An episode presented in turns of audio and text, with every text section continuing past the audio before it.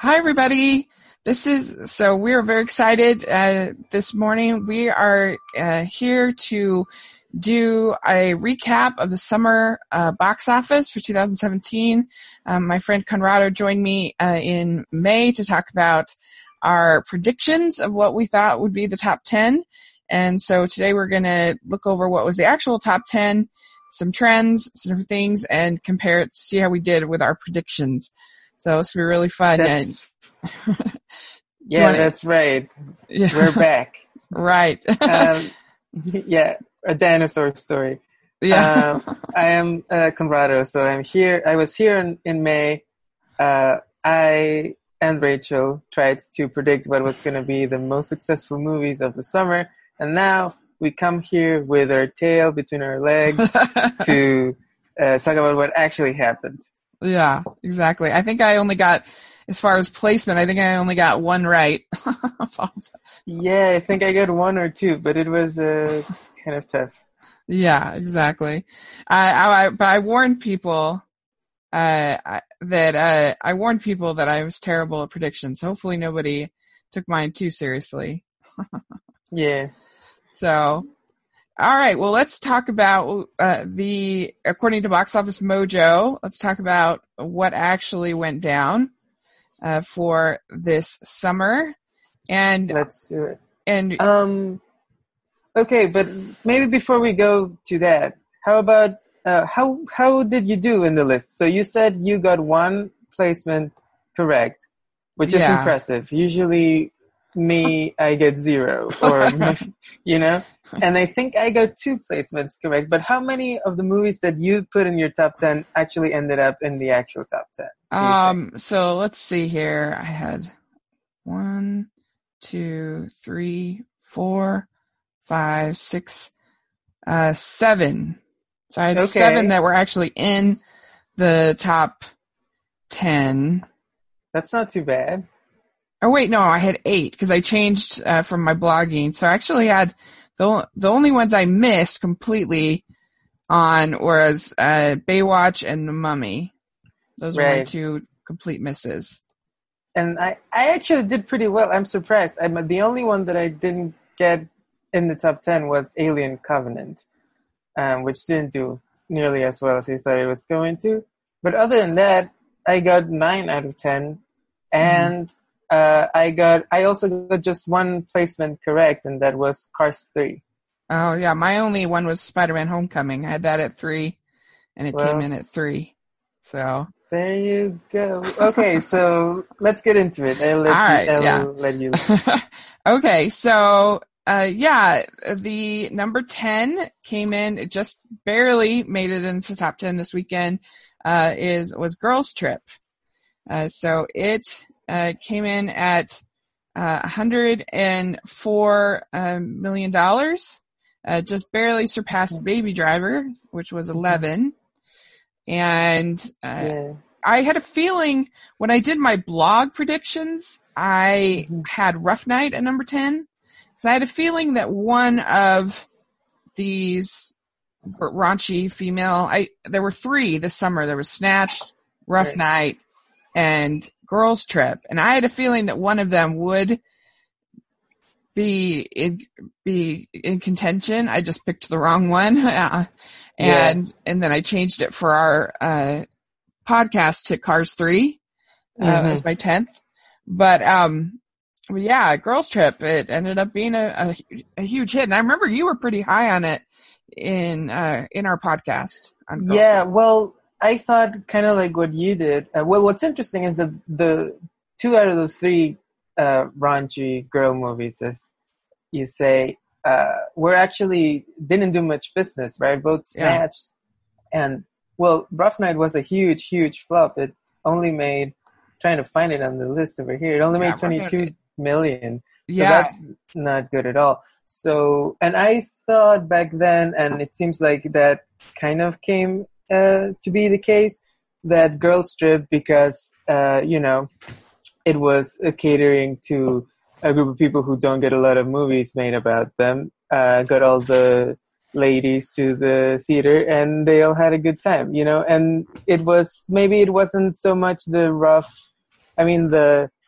uh, raunch thing that got people in the theater, but more the you know representation and diversity sort of thing that made it a hit.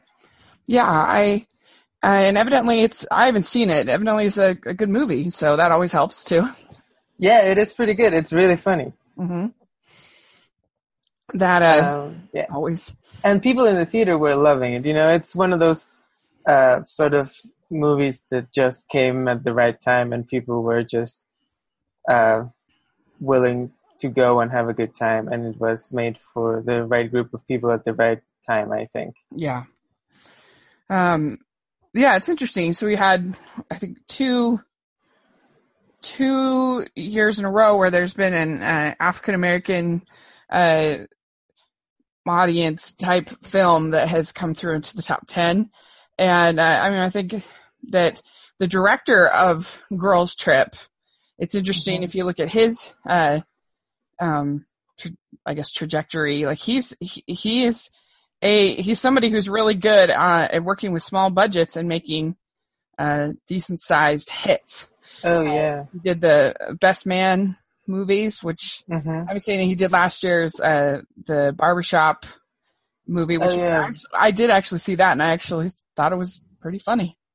Yeah, I didn't get to see that one, but uh, but yeah, it seems like Yeah. his model of making things. It's not unlike you know, kind of making those cheap horror movies. Then they make a lot of money and bring in a lot of uh, you know revenue. So I think it's working out for him. And this is has been a this is probably the biggest hit he's ever had, right? So that's hopefully gonna allow them to make more movies like this, and Yeah. you know, It's Uh, interesting how you sometimes just have these directors who nobody would recognize their name, but they are you know bankable uh, people who put out. I, I think most of his movies are uh, are fresh on Rotten Tomatoes, and I don't know. It's just. Malcolm D. Lee is his name, so. yeah, So, okay, yeah, so that came in at number 10, $104 million domestic on uh, a, let's see here, uh,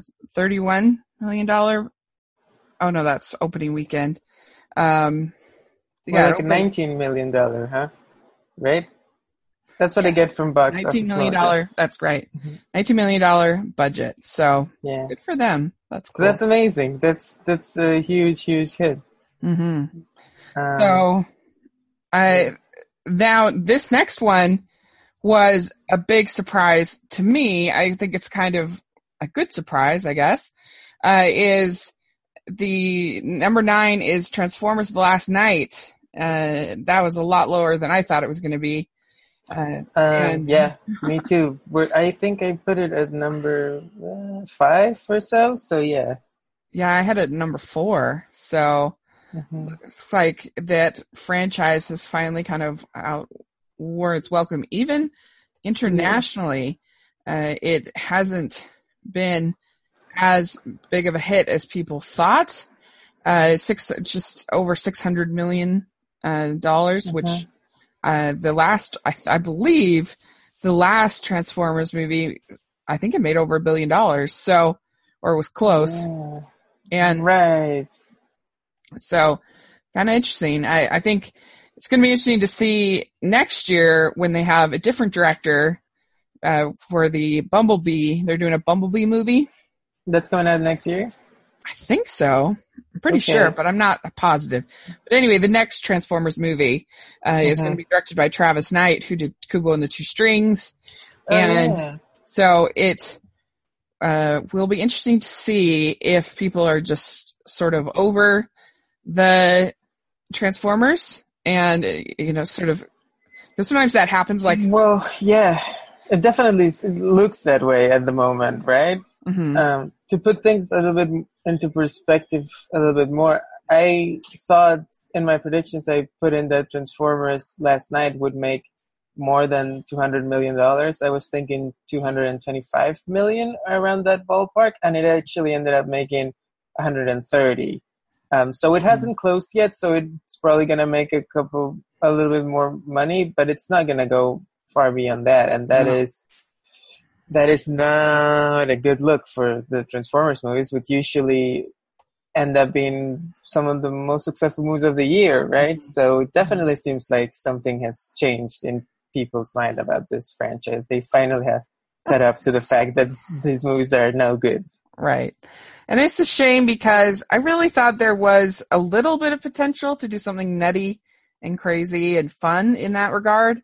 But it, it Mhm. just ended up being, I literally felt kind of nauseous after I, after I saw it. My stomach was upset because they kept changing the, the aspect ratio on the screen like over and Oh. over and over again. And it just, it made you sick after a little bit. And Right. so yeah, it was. It, it's just like, how could it not? It, like Transformers fighting Nazis should be fun.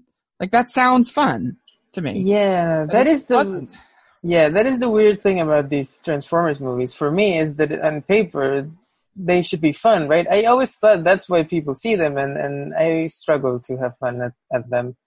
Yeah, Um, but yeah, we'll see what happens when they change it up, right? Because Michael Bay is stepping out, like you say. Uh, Travis Knight, who is a very interesting, kind of unusual choice. We'll see how he does and if he can bring some of his, you know, visual prowess to the Transformers universe. Because, Mhm. you know, if nothing else, Kubo and the Two Strings is a beautiful, beautiful movie. right. so maybe, exactly. hopefully, we'll get some of that. hmm Yeah, and it had some ambition, had some, uh, yeah, it's a, at least we might get some artistry. And I think of, of all of the Transformers characters outside of maybe Optimus Prime, Bumblebee is one of the more interesting characters. So I, yeah, it'll be interesting to see what happens next year or whenever it's coming out.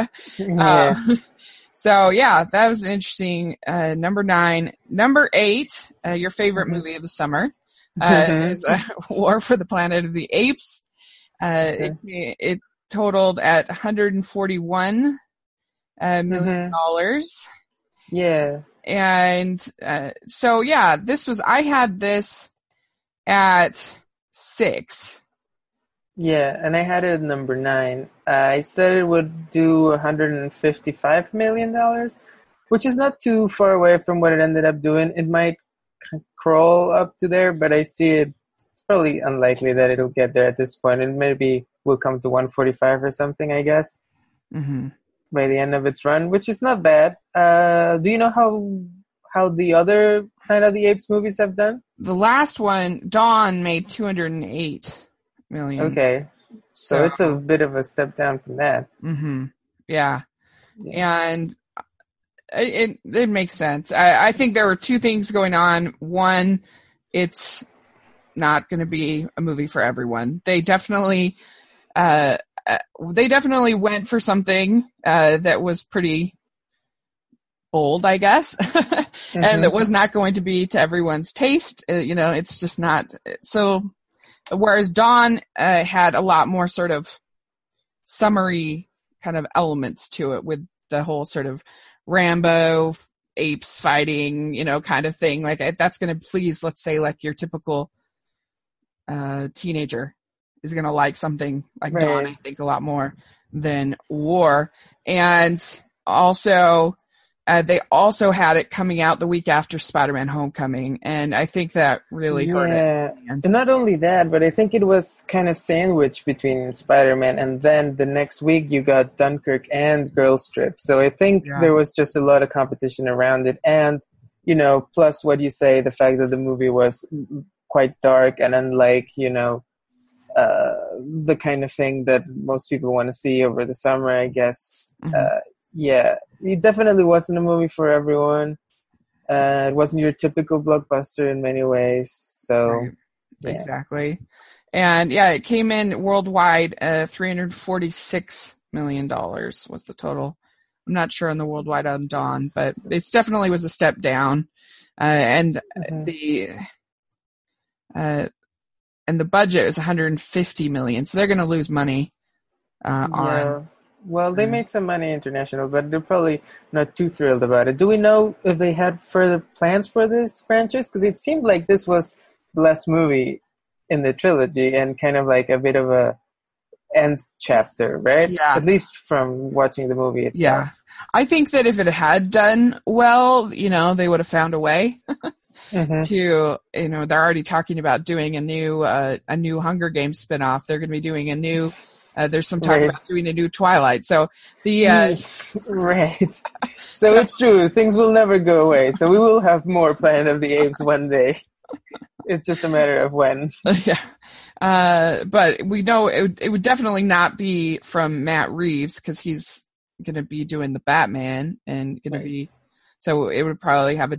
I would assume it would have a different director, and uh, if they did, but uh, but yeah, I, I don't see that happening anytime soon after this. Yeah, I I did not realize that the movie was actually kind of a disappointment at the box office. I thought those numbers were kind of okay for this type of movie, but but uh, it seems like it isn't. It is kind of a big deal that they It's a very expensive movie, and so that's Yeah. why I think they will probably end up with mark when you take marketing and everything into Mhm. account. I think that they will either break even or or lose a little bit on that on the on that Well, movie. That's how it goes sometimes. Yeah. there you go. So, okay. So the next movie, uh, it's so number seven is Mhm. Cars 3. Yes. And so this was, uh, 100 and made 148 million dollars, uh, domestically and it, uh, made 309 million, uh, internationally and uh, it doesn't have a production budget on uh, Watch Mojo, but I'm guessing it's somewhere around 120 uh, million. Yeah. Do we know? Well, yeah. A lot of the Pixar movies don't have their production budgets up, huh? I think that they're usually somewhere in that one 120 to. I mean, Good Dinosaur was I think closer to 200 uh, because of all the delays and everything. Uh huh. But Oh, I have Inside Out at 175 for production Oh, okay. budget. That's the most recent one that I can find. okay, Um, so yeah, this So it's probably around there, right? yeah probably somewhere around there probably. Uh, but Mhm. yeah, so this got to be a disappointment for Pixar. Yeah. Well, it's not a disappointment for me because the oh, it's the only one that I got in the correct placement. So Cars 3, number seven. Um, I did think it was gonna make more money than this. Honestly, I thought it was gonna be well. I thought it would do as well as Cars 2, um, which was around 190. Um, I thought this stood a chance to make even more money, considering that it's a better movie than Cars 2. Hmm Um, but it was actually the opposite, and not only that, but it's the least successful Pixar movie in the U.S. Uh, other than The Good Dinosaur, hmm right? hmm Uh, it's 148 right now, and A Bug's Life made 162. So yeah, it's it's not doing that well. I think we've seen all. this year that uh, even if it's a more quality or a quality film, uh, that certain franchises can't sort of escape the stink of their predecessors. Like with Transformers, which wasn't more quality, but Yeah, anyway, uh, Transformers, and then with uh, with Smurfs is another example because Smurfs Lost Village was, in my opinion, way better than either of the two previous. Uh, but you know, I think uh, that you know people, it's expensive to go to the movie theaters, and especially if you're taking your kids, you're going to spend, uh, you know, fifty, hundred bucks depending on where you live, and Mhm. uh, you you want to. If you get, you know, you get food and stuff, and you want it to be a, a good looking movie. And I, I, I had Cars. I finally put it in at number ten, Cars three, because my Mhm. worry was this crowded June that they had for animation, and Mhm. uh, and so I think the one that suffered the most was probably the best. Not probably, it was the best out of three. Was Captain Underpants, uh, Mhm. which uh, only made seventy three million. Luckily, it was only on a thirty eight million dollar budget, so it it still did okay. But um, but it should have made yeah. more money. But And I, I can just- you sorry? Can you remind me what the other uh, movie animated movie in June was? It was Cars three and Captain Underpants and Despicable Me three. Despicable Me three, of course. Mhm. All right. But Um, yeah, it was just really crowded. And I, I feel like also we're going to talk about uh, Wonder Woman in a bit, but I think, feel like most everything suffered a little bit in June because of how big Wonder Woman was. yeah. And so, and yeah, and it became a little bit of a family movie as well, right? I feel like uh, everyone was going to see it, so obviously these, um, you know, animated movies kind of suffered a little bit about it. I think so. I do wonder if we're seeing a little bit of a, uh, you know, a downturn, I guess, in the what I've been calling the CG animation bubble sort of thing. feel like ever since you know Pixar became really big, and then we had Shrek Mhm. and that sort of thing, we've had this moment in which, uh, you know, making a CG movie with a with a big enough studio and a certain amount of money is usually gonna make the movie quite successful. I think most animated movies break a hundred million, and we're we're seeing a lot of them this year that are not getting there. So I Mhm. wonder if there's something that people are finally getting a little bit of a fatigue about talking animals that are funny and that sort of thing.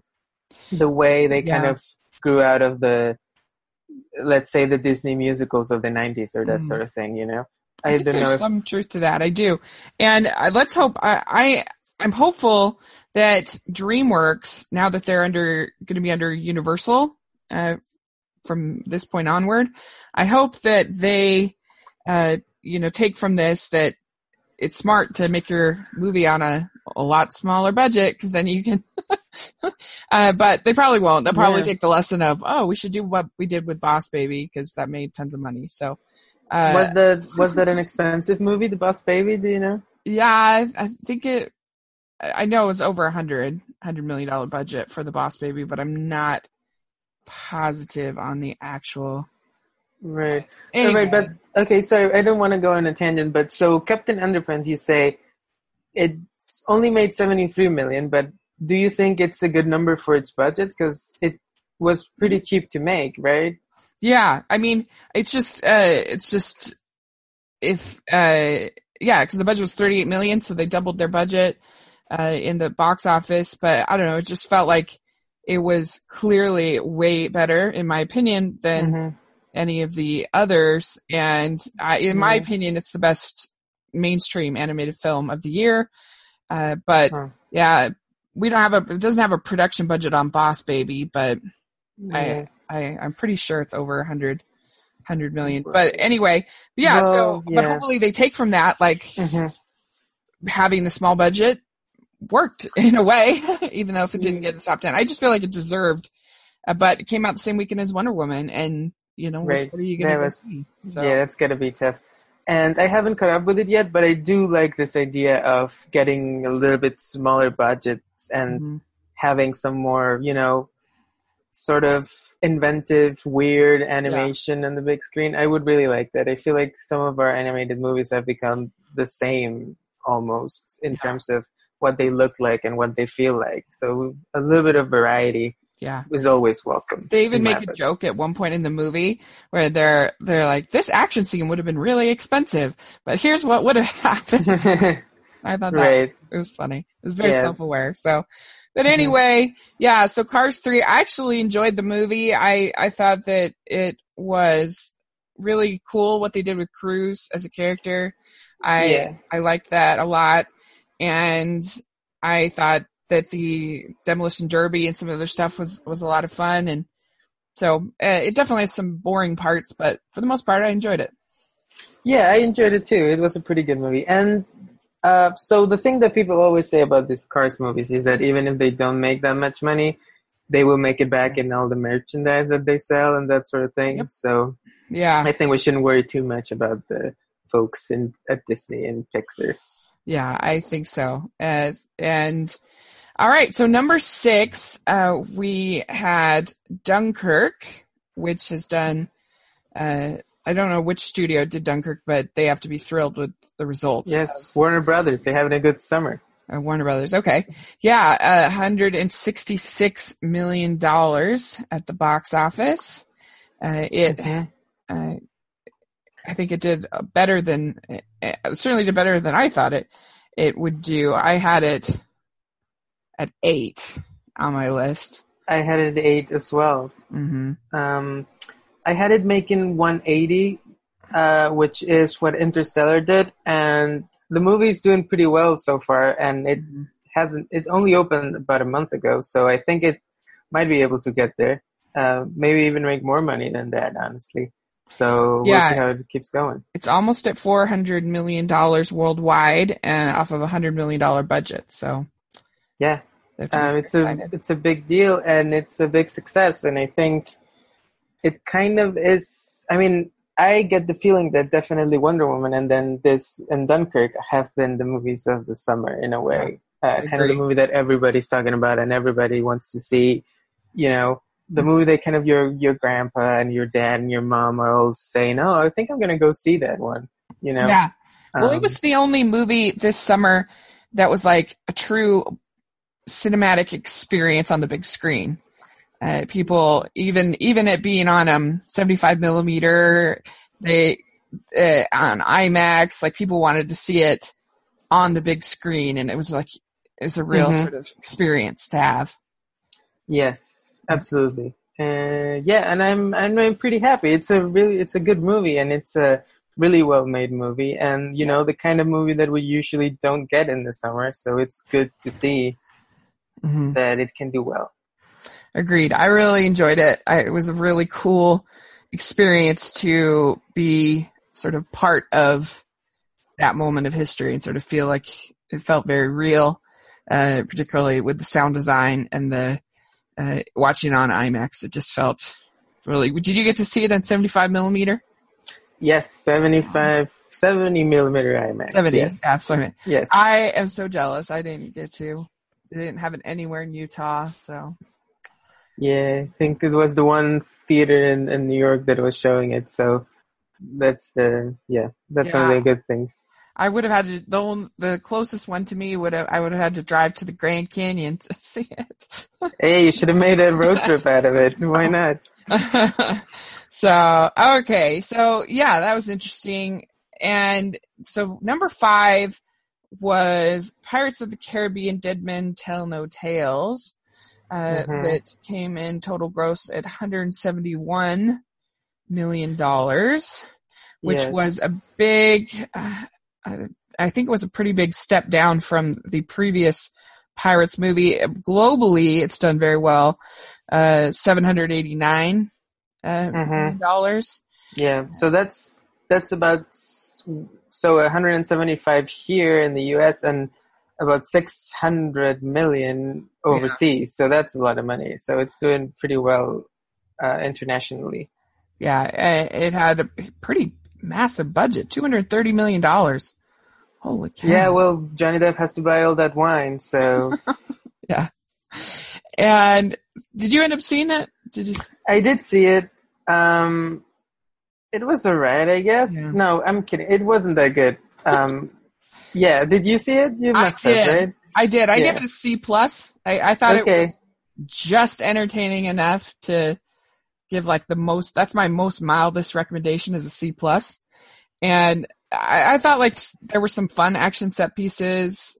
I like the guillotine scene. I thought was entertaining, and I thought it had Yeah. but overall, I just think that I thought that uh, Johnny Depp overplayed the drunk Jack Sparrow. Like he's always been kind of drunk, but but always sort of smart too. Mhm. Yeah. and, yeah, it's kind of crazy. I, I after watching this movie, I watched the the first Pirates movie, and I was kind of blown away by how different his performance was yeah, in the in the first one. He was like, he was being like absolutely restrained in the first movie compared to what the hell he's doing now. I don't know. right, yeah. Yeah. I watched all five the week because I hadn't se- I'd only seen one and two because I really hated two when it first came out. and Mhm. it isn't as it's not quite as bad as I remembered it, but uh, but it's still pretty convoluted. And uh, Yes. and then I watched the third and the fourth, and this definitely uh, I would say a step up from three and four, but. That's, you know, not necessarily saying all that much. Right. Uh, it'll be interesting to see. The, you know, they had an Easter or an after credits scene, whatever you call it. Uh, it'll be interesting Mhm. to see if they do another one. I mean, I guess it made enough that maybe, Uh, but yeah. it seems like How do? Yeah, I was. I mean, I predicted the movie to make more money than it did. I said it would make two hundred million, and it didn't. And if we're being uh, if we look into the future with you know realistic glasses, Mhm. um, I think I'm pretty sure Dunkirk is gonna make more money than Pirates when it- all is said and done. yeah. Um, so it probably won't stay at number five of the summer for long. And, uh, but even though I predicted it to make more money, I got the feeling that I was kind of thinking it was going to make less money than that. I got the feeling that it was going to be kind of a transformer situation in which people were finally going to get tired of the franchise somehow. But it seems like it kind of keeps going. It certainly keeps going, uh, internationally. And even here, it's limping along. So I don't know. Yeah, and I I don't know. I I think I thought that it was going to be this year's Alice Through the Looking Glass, and it wasn't. Right. It certainly wasn't that. So I didn't even have it in my top ten. But hmm I don't know. Be interesting to see. I I think if they did a sixth movie and it does have brings back Elizabeth and Will Turner, that I could see that being marketable, and so wouldn't surprise me if they did. um, but Right. The only thing that I can think of that would stop them is, um, well, two things. One of them is that these movies are probably getting very expensive, and uh, I don't know what the you know receipts look like, but if they're not making as much money as they need to be, and they probably need to be making like a huge amount of money to uh, make back all the money that Disney is spending in them. mhm. Um, so I don't know if the accounting uh, works out. I feel like maybe it is not working out the way they want it to. So that could be a way in which we don't get a next movie. And the other thing is, of course, if like something crazy happens with Johnny Depp and he implodes or something like that, because Yeah. Lord knows what's going on with him.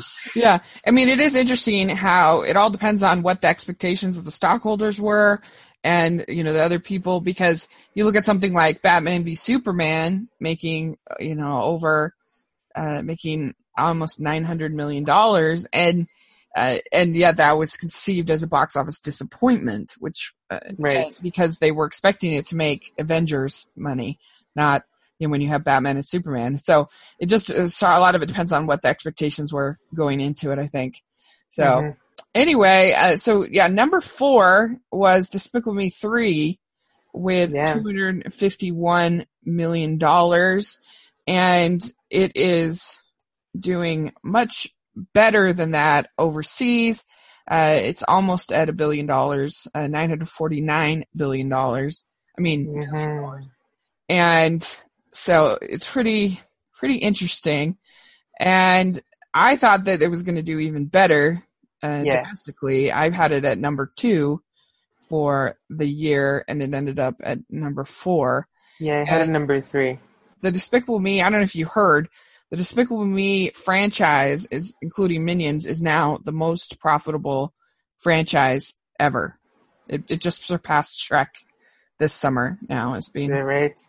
the most profitable ever, which makes my Toy Story heart very sad. Yeah, I don't know how to feel about all of this. saying Despicable Me, saying Shrek, I'm having a bit of a, of a meltdown over here, but okay. Yeah, yeah. So uh, maybe maybe when Toy Story four comes out, it can uh, uh, change that, but I doubt it. But yeah, so it it it. I, it's another movie I gave a C plus to because it actually Mhm. was a little bit better than I thought it was going to be. I think that it's better than Minions, and I think it's better than Despicable Me 2, in my opinion. The villain actually was pretty, had some pretty funny stuff, and uh, I thought that they, the Minions themselves actually made me laugh, like twice. And Okay, twice. That's an achievement for them. yes, that's really good. They sing, uh, they sing the modern Major General from Pirates of Penzance, and that I thought was Okay. funny. it made me laugh. So, uh, uh, but it's not it's not a good movie, but it's it's just not awful. So, So it is made as much money as the first Despicable Me movie at this point, okay, but not as much as Despicable Me 2, or which was the which is the most successful, and not as much as Minions either. So, um, but as you say, it is doing pretty well internationally. So, how what do we think about the future of this franchise? I I think that well, we know there's they're coming out with the Minions two. Uh, Okay. All right. Well, there it goes. There it goes. Yeah. So the the world, yeah, because the world likes to be mean to me. Mm-hmm. Uh, we're getting a Boss Baby 2, a Minions 2, a Trolls 2, a Sing 2, Secret Life Oh, of boy. Pets 2. Yeah, so. and this movie, you know, I mean, Illumination is genius. I, it's unbelievable what they're able to do. And as far as box office. Right. You're talking in the like evil genius type of way. Is what I was gonna say. Um, because it only cost $80 million to make. Uh, and so, I mean, they made almost a billion dollars off of 80 million. So it's unbelievable. Yeah. Well, they they know how to keep the money coming in. Um, yeah. I didn't see the movie. Uh, my friend Angela was very kind, and she uh, recapped. I feel like every single minute of the movie for me, so I feel like I can't see it at this point. Yeah. uh, I definitely, it's not what I would recommend, but I guess it just wasn't like painfully awful like Minions was for me. So All right, that's there you good. go. Um, okay. So number three, we had Spider-Man Homecoming. Uh, this was $314 million and uh, it had international uh, at 725 and this is certainly fine but it's it's lower than i expected it to make a 175 million dollar budget uh, i i thought that i mean this is the lowest grossing spider-man movie Uh, Oh, it is. Yeah. Oh, I didn't know that. Oh, okay. I thought it was doing pretty well. I was thinking it wasn't. I, I was shooting for around 300 million for this movie. So wait, no, it's not. Amazing Spider-Man 2 made 202. um, That's what um, I'm looking at. at yeah. the, uh, it's certainly the. It made less money than the first three Spider-Man movies.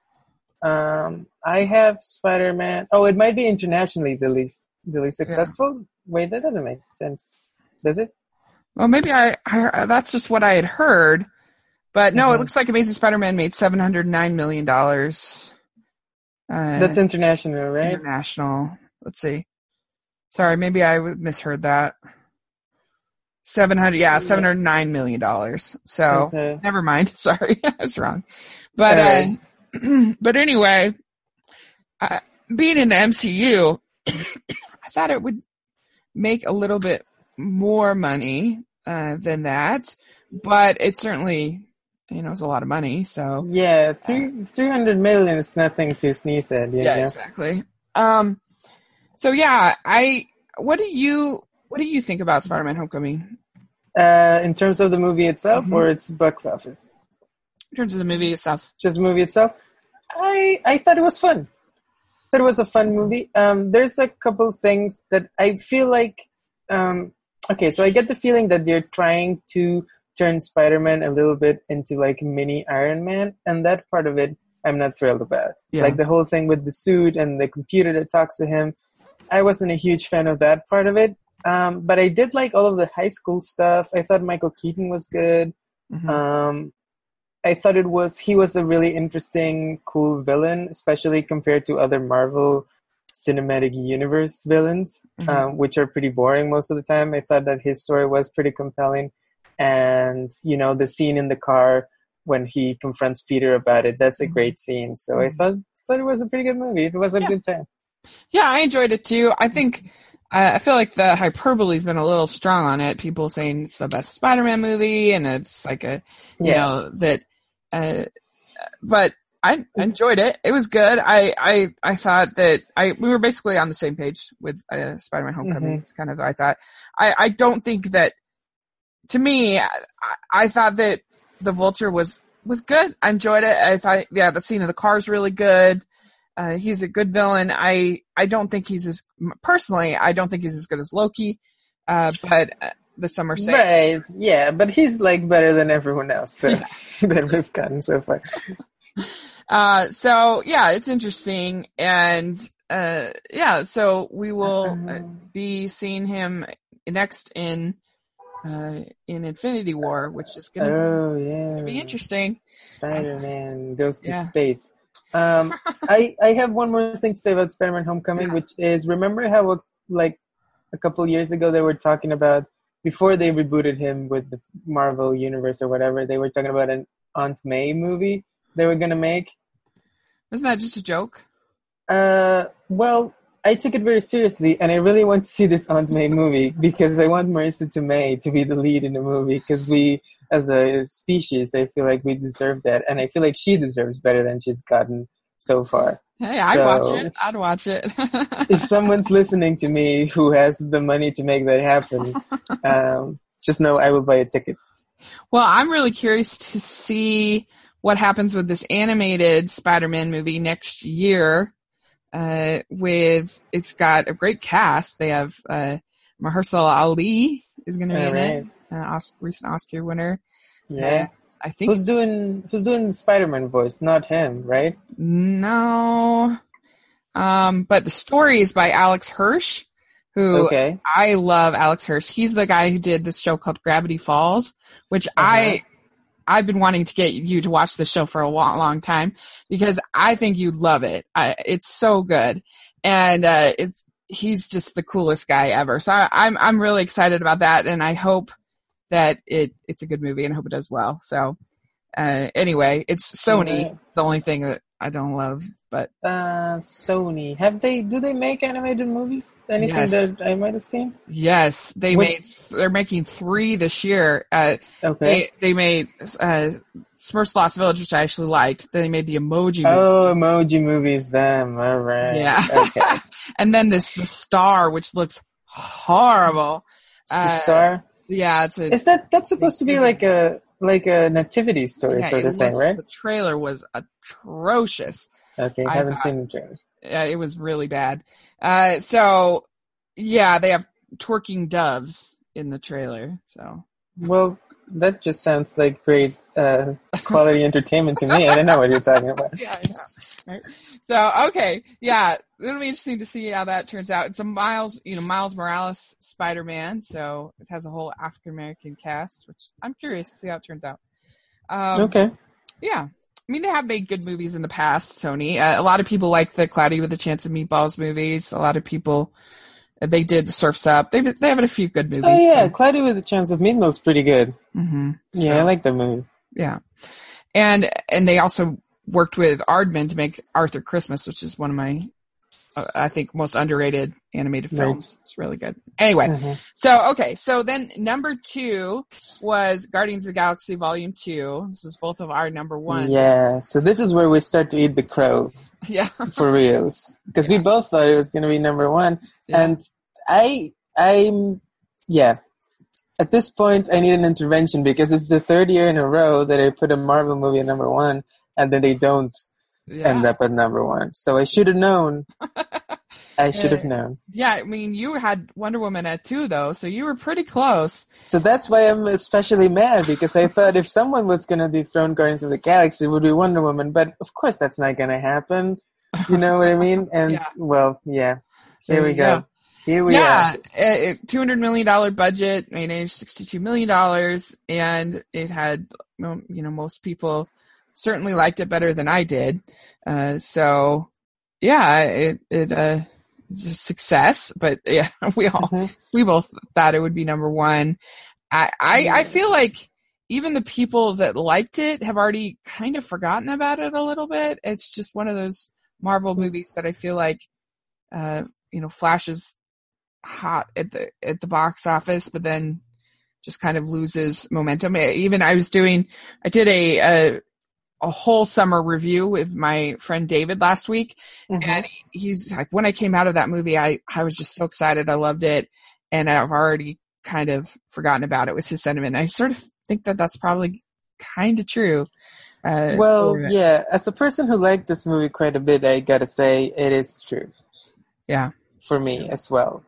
Um, although maybe take it with a grain of salt because that's how I feel about most of the Marvel movies. Yeah, Um, whether I like them or not, I kind of forget about them uh, pretty quickly. hmm So yeah, so there's that. yeah, Um, the movie did better than the first Guardians of the Galaxy, but not by much. Well, Did it? 333 to 389, at least uh, Okay. domestically, right? I think the thing is, is that nobody thought that it was that the first one was going to do that much. You know, it was this risk, Yeah, risky. Oh, yeah, yeah, yeah, yeah. With this talking raccoon and stuff, and And so- so I think that's maybe why it feels like this one didn't do as well as the first one, but it actually did better. So yeah. that's interesting. Well, it made more money, but I don't know if it did better because, like you say, about the uh, expectations and probably the Yeah. maybe the budget for the first one was smaller. You know, yeah, I, um, I'm sure. feel like yeah the yeah so um but i think it they're they're probably like i don't think disney and marvel are upset about it i think No. they they made money out of it and you know most people like the movie fine um the guardians of the galaxy will keep going the marvel cinematic universe will keep going forever and ever Yeah.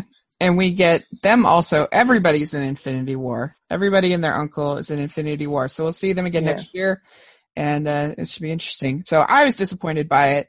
I, I, but it's not like it's awful. But I just didn't think. I gave it a C minus because I was disappointed. But anyway, uh, so yeah, so number one uh, was Mhm. Wonder Woman. Woohoo! of course Yay! yes Uh, uh, four hundred and four million dollars domestic, and yeah. So, what do you think?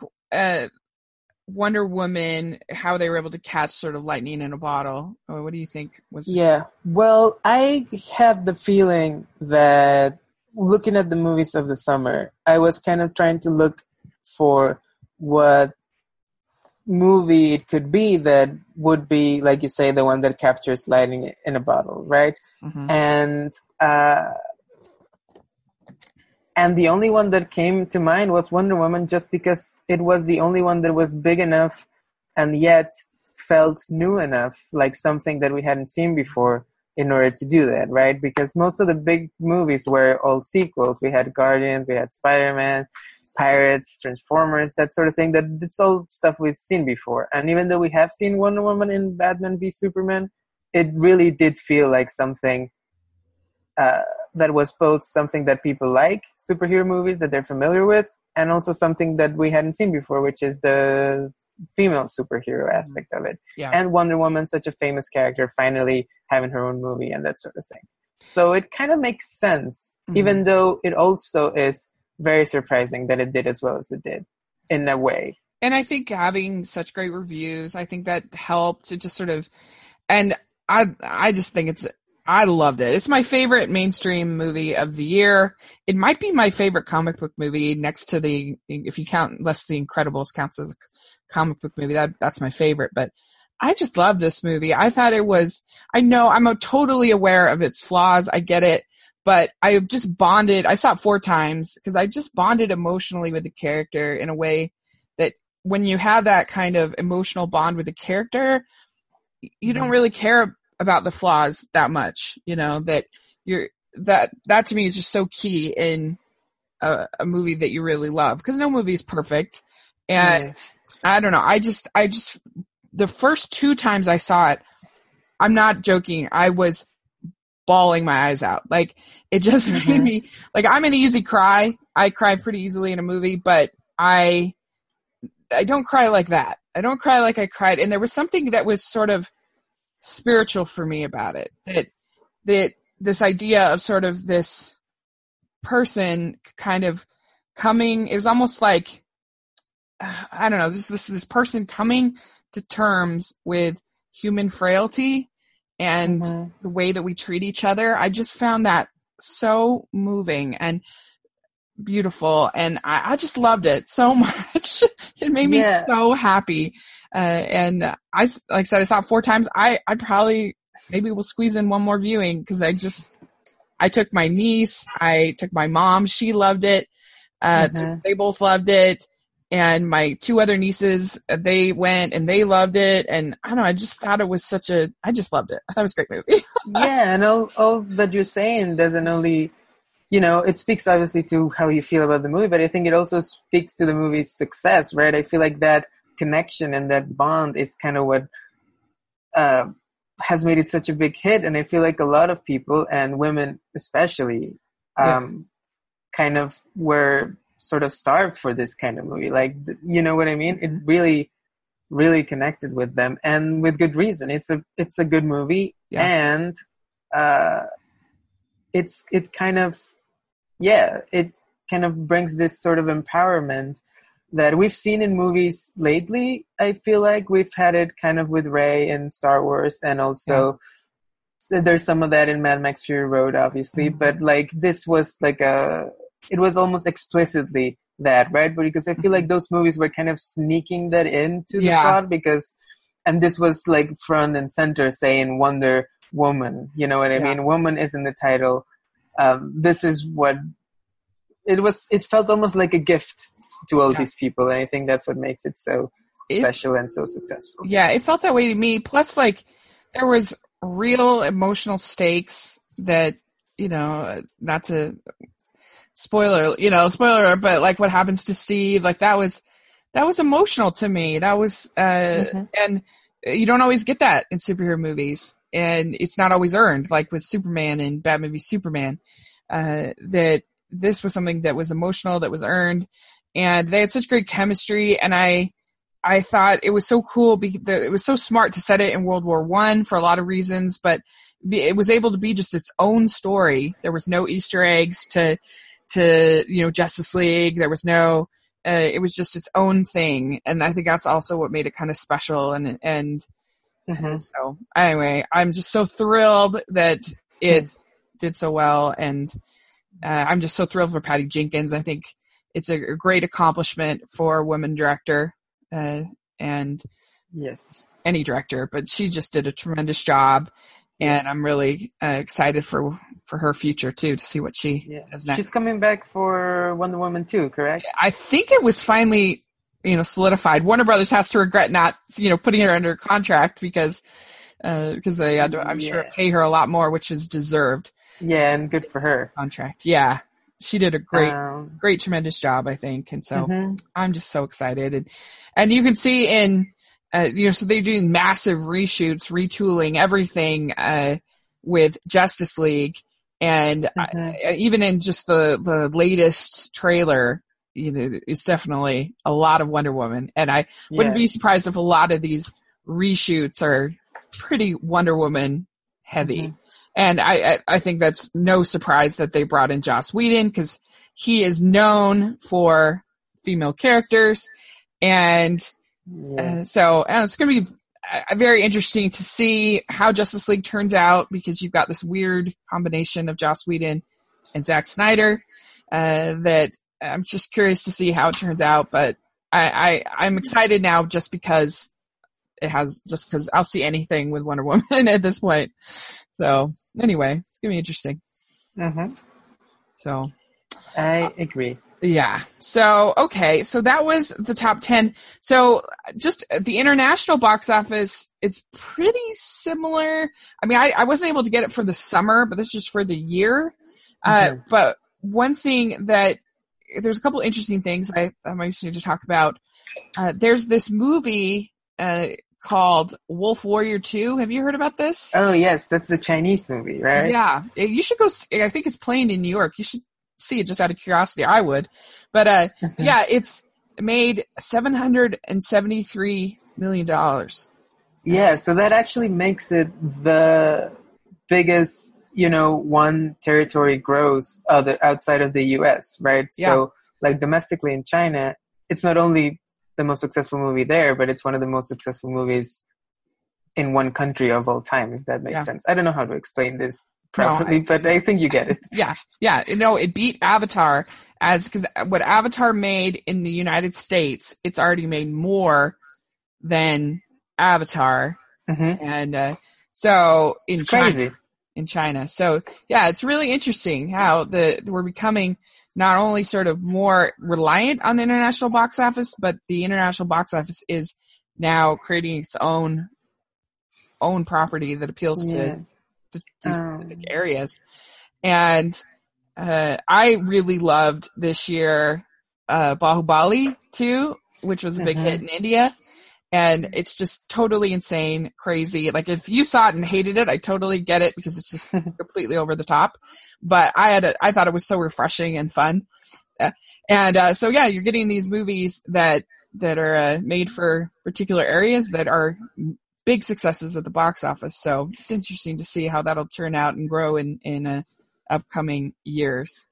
Yeah, um, it'd be interesting to see if there if it comes to a point where one of these movies breaks through in the United States in a way that you know it's been a while since a foreign movie has been actually a a big hit. I feel like the '90s had a couple of them. Crouching Tiger, Hidden Dragon was yeah. obviously huge, but since then we haven't really had something of that level. So, yeah. agreed. Uh, yeah, it will be really interesting uh, to see. Uh, so, yeah, and uh, yeah, the other interesting thing uh, at the international box office this year was, to me, was Fate and Fate of the Furious, mm-hmm. eighth uh, movie in the series. It made two hundred and twenty-five million dollars domestic, which is nothing to sneeze at, but it made over a billion dollars overseas. Uh, yeah. So it's one point two billion dollars, uh, which is just very interesting. yeah, well, so. I think that franchise has always been big overseas, yeah. and yeah, obviously they have a you know a very diverse cast, and they also have all this like you know they go to all these different countries and yeah. that sort of thing. So that might be part of it. What appeals, you know, what makes it an appealing thing across the globe. Let's say. Yeah.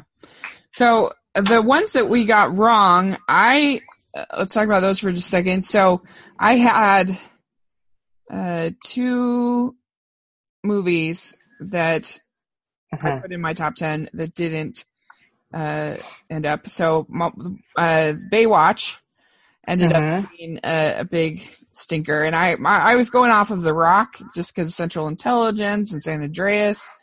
And yeah. There was, there was, yeah, there were indications that that could have been a big hit. Um, I think part of it is that I didn't see it, but everything that came out said that it was absolutely horrible. Yeah. So I think that's part of it. I think so too. And yeah, it ended up uh, at number 17 at the box office. So pretty, pretty bad. Did pretty 58 bad. million, right? I got it 58 million mm-hmm. on a 69 million budget. So not great. Although it did pretty well internationally, I think it made 118 million. So yeah. you know, The Rock, uh, maybe he um, has more success in when he's dubbed in different languages. I don't know. Yeah, maybe, and maybe he shouldn't produce his own content. Maybe he should leave that to other people because uh, it doesn't seem like it worked out this time. But everybody has their flops, so what are you going to do? Um, all right, and then my other big miss was the Mummy. Mm-hmm. The Mummy, yeah. Which, yeah, the Mummy, huh? What what a thing that that happened. Yeah. It played in theaters. You wouldn't know it, right. but it did. Uh, yeah, I mean, I think maybe it could have made a little bit more money if it, if it was also. I mean, it was a bad movie, but also. Did you see it? I did. Okay. Uh, I finally saw it in July, and uh, but also, you know, it's just up against. Why would you go see the Mummy if you could see Wonder Woman instead? Like, yeah, that's nonsensical. And I, I just this the Mummy ended up being kind of everything that's wrong with blockbusters today. Uh, it was just mm-hmm. soulless, and uh, it did have some fun action set pieces that were, you know, Tom Cruise knows how to how to you know be an action yeah, guy. Course. And so those were fun, but the comic relief was awful. The, okay. uh, it, it just, all the, all the attempts to create this dark universe was uh, awful. And yeah, I think that's the, uh, also a big part of it is this whole, you say this represents everything that's wrong with uh, you know, blockbuster cinema, and that whole yeah. thing of like trying to force a cinematic universe down mm-hmm. people's throat is kind of yeah, exhausting. And these people over at Universal, they just keep insisting that these monster movies are gonna become a franchise. God damn it! And they just yeah. keep going.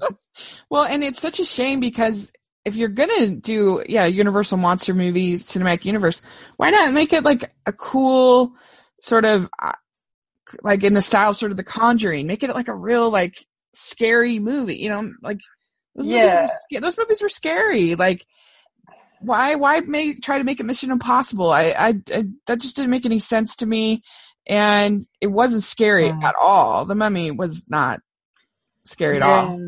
There, there are a couple different ways in which I can see that sort of monster movie universe working, and they definitely decided to go with the most boring option. Yeah, exactly. So yeah, It just feels that in Kong Skull Island, I just, which is also trying to set up a, a cinematic Mhm. universe, I, both just felt so corporate to me, just very bland and uh, just very underwhelming for both of them. So uh, it's it's disappointing uh, to say the least. So I was wrong on the Mummy. What can I say? So which ones did you get wrong?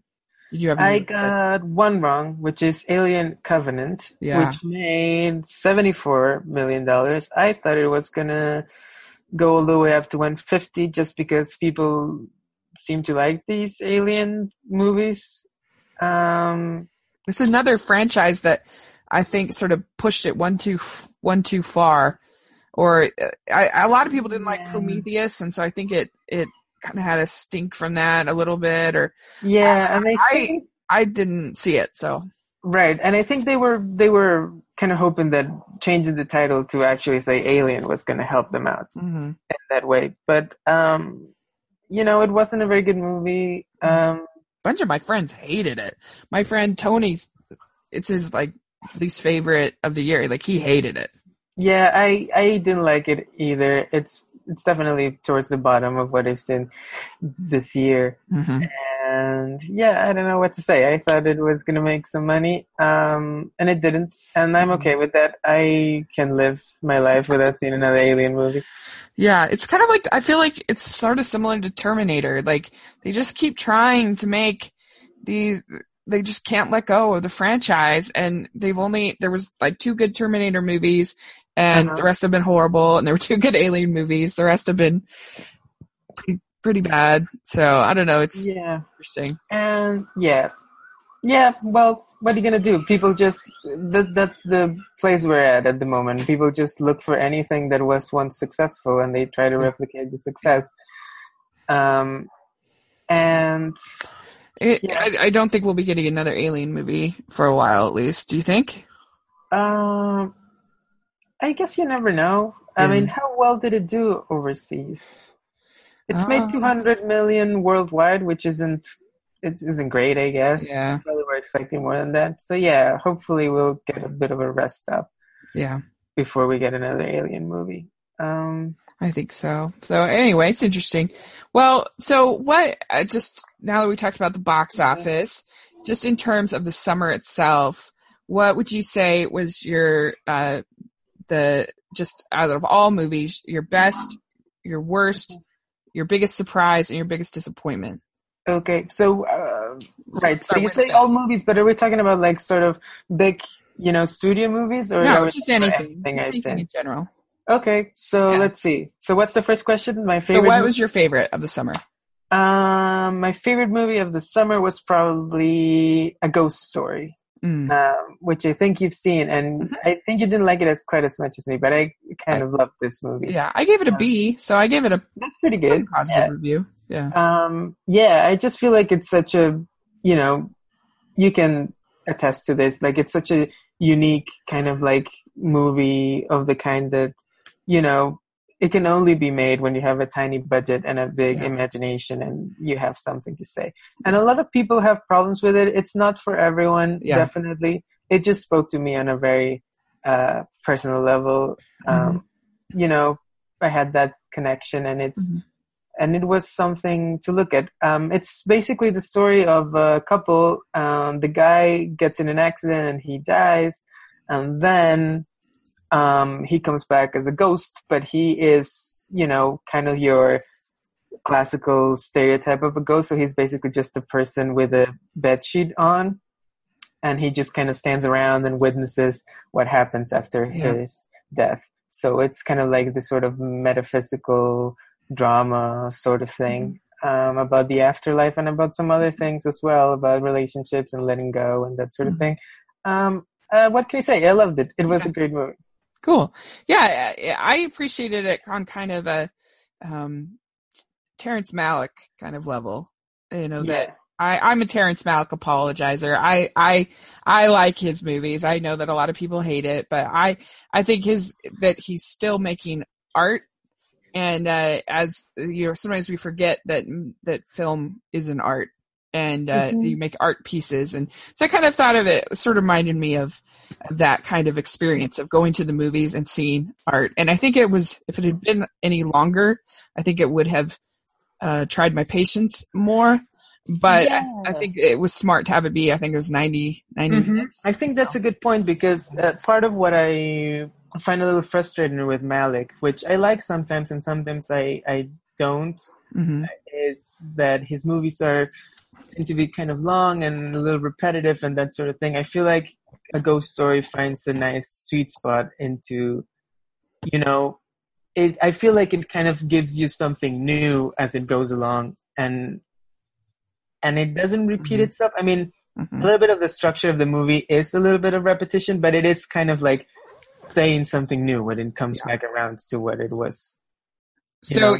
Yeah, so my best of the summer, my favorite movie of the year is this documentary called Step, which I just love. I think it is so inspiring. It's about true hero, like real life heroes and, and, uh, these girls and, you know, getting to college and it's, it's really only incidentally about dancing. It's about these girls and just this community and this school that kind of rallies around them to get them to all to college. And I just loved it. I saw it. It's, uh, but it doesn't really feel like a summer movie to me because I saw it in January, and uh, so I've been championing it all year uh, because Yes. I loved it so much. And uh, anyway, I just think, did you get a chance to see it? I haven't yet, but it's playing Okay. here, so I I, I do want to see it. I just And- love it. I, it's very, uh, it, it it's it's very inspiring, and in my opinion, and uh, every time I've seen it, people have literally stood up and cheered, which makes me happy. So uh, yeah, and but I, as far as movies that I saw for the first time this summer, my favorite is is Wonder Woman, and I just loved it. So Yeah. um, so what we already know your worst. so we had a whole Yeah. podcast about it. Mhm. The- for those who don't know, it's the War for the Planet of the Apes. yes. So yeah, my worst is the Glass Castle. I hated that movie. I thought it was so uh just the way that they were trying to sell this horrible human being that belonged in jail in my opinion off as this free thinker and uh Mhm. in he he had any right to judge her and how she lived her life as an adult really made me mad. And i i just i thought it was i literally i was almost like shaking when i got out. I was so upset. It really touched a nerve with me and made me really angry. And so i hated it. So that's my So this is so this is the story of a of a woman who, when she was a child, her parents were these sort of kind of uh, living outside the Yeah. system, hippie sort of people, right? right movie's about. yeah so it's based on this memoir that's a true story about her life and i haven't read the book but Mhm. just everything the way because it, it goes back from from the memories of her childhood which are horrible to Mhm. the uh and and the, every once in a while they mix like him being like looking up at the stars and giving this great advice and stuff. And Mm. and then they'll they go up to 1989 and i just felt like the 1989 sections it was all just her being lectured all the time on how she should be more like her father and she should how she's a Mhm. big sellout. And i think if it had just been the memories of her childhood then that would have been better. Uh it obviously would have still been disturbing but it wouldn't have felt like felt this sense of judgment of her as a character which really bothered Right. me and anyway i just i hated it i thought it was awful and uh and then the other movie that of course is awful uh well i thought the dark tower was awful and Mhm. i also of course thought the emoji movie was awful so right, you've seen a lot of stinkers this summer. huh? it's been sad uh and it's just such a shame with the dark tower because the novel's actually really cool and Uh, it had a lot of potential with a good cast. They they could have done something cool, but they didn't. So oh well. All right. Uh, and so yeah, so the um, biggest surprise for me has to be Baahubali 2, the conclusion.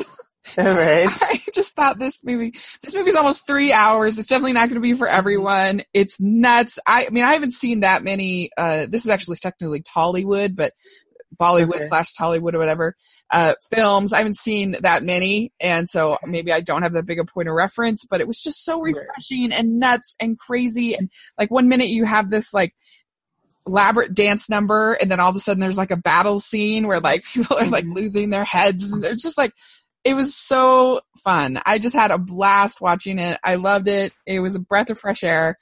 And I feel like so many so many blockbusters or big epic movies just feel so stale and hollow and uh, lacking any kind of creativity that for me uh, it's it's definitely a movie I had never even heard of or thought of. And then I went and saw it because it uh, and I saw Baahubali 1 first thought that was great. And Baahubali 1 has uh, more better songs. The musical numbers are better although the music Mhm. is still really good in 2 but uh but the 2 is a little bit easier to follow it's a little Hmm. the plot makes a little more sense anyway I just thought it was really fun it's still in my top 10 and Right. uh, yeah the um so anyway that was my biggest surprise of the of the summer All right. yeah Um. So, oh, so I should talk about my biggest surprise. Of Yeah. the summer, huh? Um, biggest surprise. Let's see. Um, maybe I will talk about. Do you have a underrated part? I don't know if I have a surprise, but I have a couple Okay. movies that I feel like are a little underrated. okay sure Um, so how about oh, how about this movie Ingrid Goes West, which is a movie that I just saw the other Mhm. day. I think it came out in July, or it just came out. I think in August. I don't know. Anyway, Yeah. it's a movie. Uh, it played at Sundance. It stars Aubrey Plaza as as this sort of, um, I guess she's this kind of mentally ill person who is also a stalker. So she's a cyber stalker actually, and she um, finds this uh, woman on Instagram who has a lot of followers and lives in California and has all these pictures of her life and whatever. And so she becomes obsessed with this woman. So she moves to California and she tries to become friends with this woman and follows her around and that sort of thing. So it's kind of, uh, so a lot of, it's kind of about how, uh, you know, social media is kind of like invading our lives and changing them and that sort of thing and how we've changed and the kind of like a sickness sort of thing. But that part of it is not quite as interesting to me as the, I think the movie has a lot to say about how we as a society, I guess, or just in general, are kind of like not really equipped to deal with a person who has mental issues Hmm. uh, being around us, right? Because this Ingrid character, um, she's obviously doing things that are creepy and wrong, but she is, uh, she's mentally ill, so she needs help, and and you know what I mean. So it's kind of like this weird um, tension there that I think it's very interesting of how most people just don't just keep going with it, and and and she just uh, you know, keeps going with all this whole stalker thing without really getting the help that she needs. And I don't know, there was a lot of truth to at least the limited experience that I have with Mhm. with people like that. You know what I mean? It Mhm. it rang very true to me, and it's something that I have thought about in the past of like how you know it's kind of uh, hard, and a lot of people don't really know how to react when they encounter a person Mhm. like this. So that sounds yeah. that's a theme that I I definitely resonate with. So I, I'm I'm definitely going to see it. Um, it's uh, yeah, and it's also it's a dark comedy. I didn't say that, but it's not like a. I mean, there's some heavy stuff in it, but it's also I thought really funny, and Mhm. it's kind of like this satire of you know the kind of like this cool LA people who post on Instagram and go to Coachella and that sort of thing. So Mm. it's yeah, Yeah. so there's a lot of humor in that if you want to get that sort of Mm. thing. And you're, Cool. If you're on Instagram and social media, you will have a good time. I think. Yeah.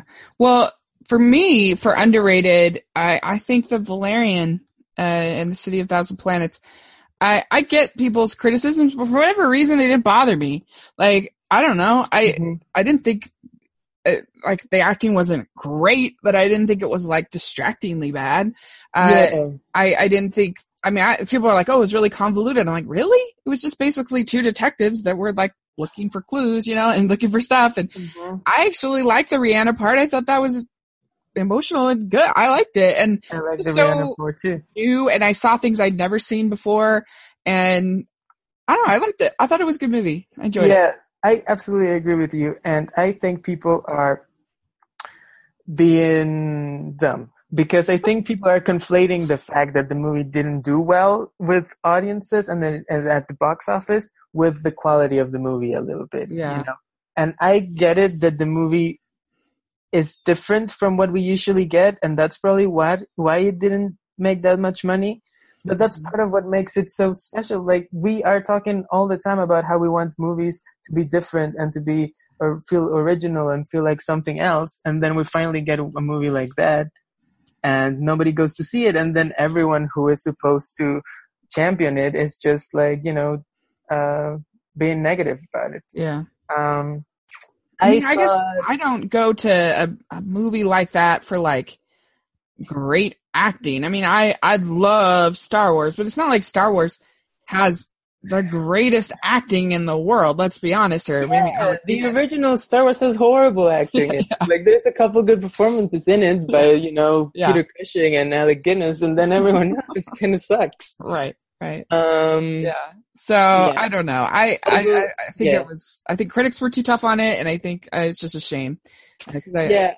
I think The only the only criticism I will accept of that movie is that Dane DeHaan is not good. I will I will give them that because he feels to me like he's miscast and he's yeah he just doesn't sell the whole sort of playboy pirate detective sort of thing that he's got going on. Yeah, I heard somebody say they should have swapped casts and had the passengers cast as the Valerian cast. I'm like, that would have been the most brilliant idea ever. Have uh, Chris Pratt and Jennifer Lawrence. that would have been so. Uh, yeah, maybe. I don't know. I'm not the biggest fan of those two people, but like Oh, they really? could have made it work, I guess. I mean, definitely he probably would have done a better job than Dane DeHaan. It's and it's Yeah. not that Dane DeHaan is a bad actor. It's just that this is not the role for him. You know. Yeah.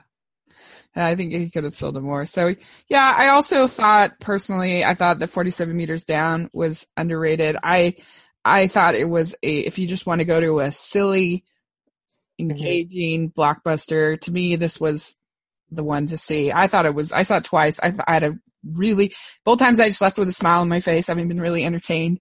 And, and like people are like, oh, the acting wasn't very good or the, the, and I'm like, I don't go to a shark movie for like great acting. I go for like, I thought, sh- you know, tension and, and sharks. And, uh, I liked it. I thought it, they actually did some cool things with the lighting and I, I enjoyed it. I thought it was a, a fun time at the theater. So, oh well, All right. there you go. Mm-hmm. Uh, so yeah, that's some of my underrated. I, Mhm. I mean, overrated for me. I, I think Guardians is overrated. Uh, obviously, Okay. um, that would be my most overrated. I think. Uh, I, I also, guess- yeah, I guess that counts as overrated. I, although I feel like, I mean, I guess some people liked it a lot, but I don't feel like anyone's really raving about it, right? I don't when it first came, but that's it's tempered very quickly. Oh, okay. Um, yeah, you're yeah. right. You're right.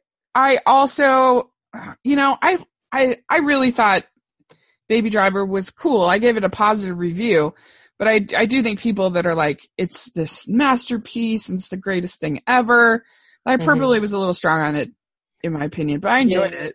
That would probably be my pick for for overrated. Is just because it, yeah, because people are going a little crazy over it, and I enjoyed it as well. But the more I think about it, and you know, uh, it kind of there are more flaws and things that I Mhm. look back on, and I'm not a huge fan of. So Yeah. I think, yeah, um, it was alright. Um, but yeah, people are, yeah, a lot of people think it's a masterpiece, best movie of the year, and whatever, whatever, whatever. I don't agree with that. Yeah. Um, it's an okay movie. Uh, the other one that I loved from the summer uh, is was The Big Sick. That's my third favorite movie of the year. Um, that was just such a delight. I thought that was great. So that would be another one I throw out there as a as a great movie from the summer. And I will throw out a movie that uh, opened in New York a couple of weeks ago, and I think it's opening wider this week, which is called Good Time with Robert Patterson Pattinson. Hmm and it's uh it's directed by these guys the Safdie brothers who are some young-ish New York independent filmmakers and they're making this movie about this basically this guy who has to gets into a lot of trouble trying to get his uh, brother out of prison. And you know he's kind of a hustler and tries to figure things out. It's a very tense movie. It's a very uh kind of uh, propulsive movie, I guess. It all happens very fast and it's very tense, and he just goes from one place to another trying to make this thing work. And it's a really, really well made movie. It's a great time. It's one of the best movies I've seen this year. It has a lot to say, I think, about sort of masculinity and like male and white privilege in a way. But, you know, it's not really, it doesn't hit you over the head about it. It's just kind of in the background if you read into it. Like, at first glance, this is just a really good movie, really well made movie about a guy who's trying to get something done and just won't stop until he gets it. So Mm. yeah, I would definitely recommend it. Cool. That sounds really good. I, I another uh, this will be my last my last one. The other one that I just saw, uh, one that I really enjoyed is Brigsby Bear. Uh, if oh, uh, it, it was it was kind of cool because it was all filmed like literally in my neighborhood. Like I recognize pretty much everywhere that the whole movie is in, and like the the final uh like ten minutes is all in this movie theater that I go to all the time, and it was just that was sort of fun on that level. But uh Mhm. beyond that, it was actually a good movie, and I think you I think you'd like it. I don't know. Sometimes you're unpredictable Yeah. with your taste. Um, um, I'd like to. I'm definitely interested in it. Yeah. It, it, it's a movie that, uh, has, it's definitely, I would say dark comedy, but it's, it's a movie about how the, something creative can kind of, and the creative power of particularly movie making and, Mhm. uh, and making your own films and stuff like that can have this sort of saving sort of power in your life and help you get through horrible things and help you connect with other people. And, and I, I thought it was a sweet, sweet little film. So Okay. Yeah. And I, I also loved an anime film called The Silent Voice. Uh, it's a little too long. That's, that's its main thing, uh, the downside to it. But, uh, I thought that it was a beautiful, interesting take, uh, on the bully narrative. Uh, Mhm. uh, I think Okay. worth checking out if you, if you can. So that, that's sort of my, my summer. hmm and, uh, so yeah, it's been, it's been interesting. Would you say that this summer was better at the cinema or last summer, in your opinion? Um, I'm thinking probably this summer. Last summer was pretty bad, right? If I remember correctly. I mean, there's a couple, especially for like big releases. Last summer, what did we even have? I'm trying to look at the thing. Well, there was like last summer Jason we had Bourne that was Jason I thought terrible. Finding Dory, Suicide Squad. Secret Life of Pets, Suicide Squad, X Men Apocalypse, Ugh, Ghostbusters, yeah. the Angry Birds movie, Day. Yeah, so it was pretty bad last year. Um, last year, of course, had Pete's Dragon, which is great. Yeah, that was great. Um, The Shallows, talking about shark Yeah, movies. that was I fun. love that. That was fun. Um, yeah, so we had a couple good things. Uh, we had a couple of good, uh, smaller, more independent type releases last year. Rather, we had Love and Friendship came out in the Yeah. summer, which is great. Uh, yeah, that was really good.